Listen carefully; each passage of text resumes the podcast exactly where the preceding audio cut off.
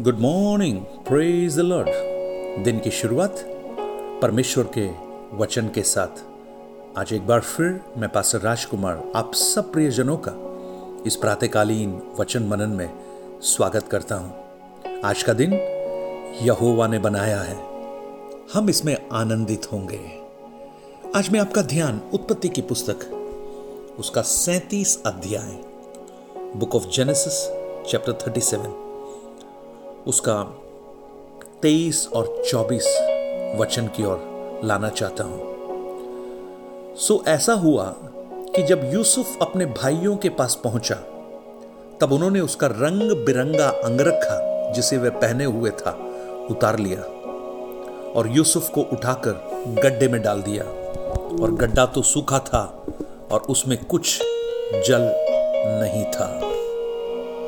यूसुफ, आप इस किरदार को अच्छी तरह जानते होंगे। अपने पिता का प्यारा, दुलारा, लाडला।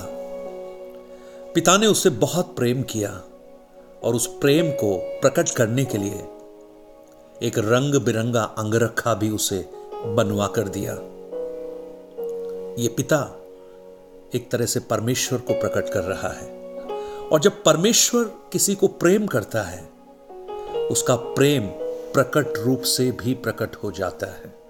जैसे यूसुफ जहाँ भी जाता था, उस अंगरखा, उसका रंग बिरंगा कोट ये कहता था कि ये पिता का प्यारा है, ऐसे ही जिसको स्वर्ग का परमेश्वर पिता प्रेम करता है, उसके जीवन में कुछ ऐसी बातों को वो प्रकट करेगा कि लोग कहेंगे, ये पिता परमेश्वर का प्यारा है। लेकिन परमेश्वर का प्यार यूसुफ के जीवन में एक फंदा बन गया। क्योंकि जब परमेश्वर किसी को प्रेम करता है, वो शत्रु सहन नहीं कर सकता। और देखिए क्या हुआ? उसके अपने भाइयों ने उसे उस कोट को उतार दिया और उसे गड्ढे में डाल दिया।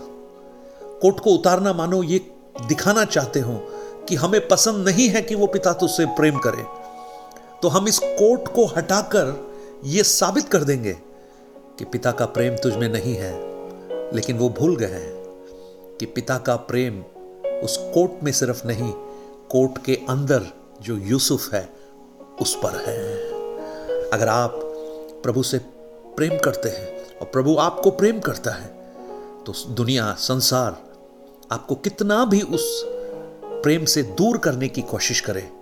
परमेश्वर का प्रेम आपके जीवन में प्रकट होगा। और उसे उठाकर गड्ढे में डाल दिया, सूखे गड्ढे में, अंधकार से भरे हुए गड्ढे में। और यूसुफ उस अंधकार में जब गिर गया, पिता का प्यारा था, लेकिन अभी गड्ढे में पड़ा है। ऐसी कल्पना भी नहीं की थी। ऐसी परिस्थिति में जो सोच भी नहीं पाया, क्या आप अपने आप को ऐसी परिस्थितियों में देखते हैं, जहाँ आप सोच भी नहीं सकते कि आप यहाँ पहुँच चुके हैं। लेकिन आज इस प्रातःकाल मैं आपको कुछ बताना चाहता हूँ। जब वो यूसुफ गड्ढे में था, उसने उस गड्ढे के अंदर, उस अंधकार में एक लेसन उसने सीख लिया। जानते हैं वो लेसन क्या है? उसने शायद उस अंधकार में पड़े होकर ऊपर दृष्टि उठाकर पुकार कर अपने भाइयों को बुलाया होगा। एक एक का नाम लिया होगा और कहा होगा, मुझे बचाओ, मुझे निकालो, मुझे यहाँ से बाहर ले जाओ। हम भी, जब हमारे जीवन में ऐसी परिस्थितियों में हम आ जाते हैं, हम आसपास दृष्टि दौड़ाते हैं, हम पुकारते हैं, हम कहते हैं, हमें बचा लो। लोगों पर हम अपना भरोसा रखते हैं। लेकिन जैसे दाऊद ने कहा, किसी को रथों पर भरोसा है, कोई घोड़ों पर भरोसा करता है, लेकिन मैं अपने परमेश्वर यहोवा पर भरोसा करूँगा।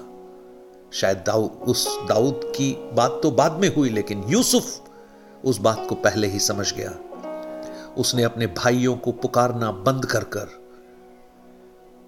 उसने ये सोचा होगा कि इस गड्ढे के बाहर के 22 हाथ और 22 आँखें मेरी मदद नहीं कर सकती, लेकिन मेरी मदद स्वर्ग के दो हाथ और स्वर्ग की दो आँखें कर सकती हैं।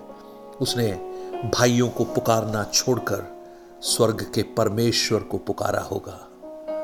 प्रेज द लॉर्ड आज अगर आप वो हैं, वो भाई हैं, वो बहन हैं, जिन्हें किसी की मदद हासिल नहीं हो रही, और आप उस अंधकार में ही बने हुए हैं और आप पुकार पुकार कर थक गए हैं, लेकिन कोई आपकी सहायता के लिए नहीं है।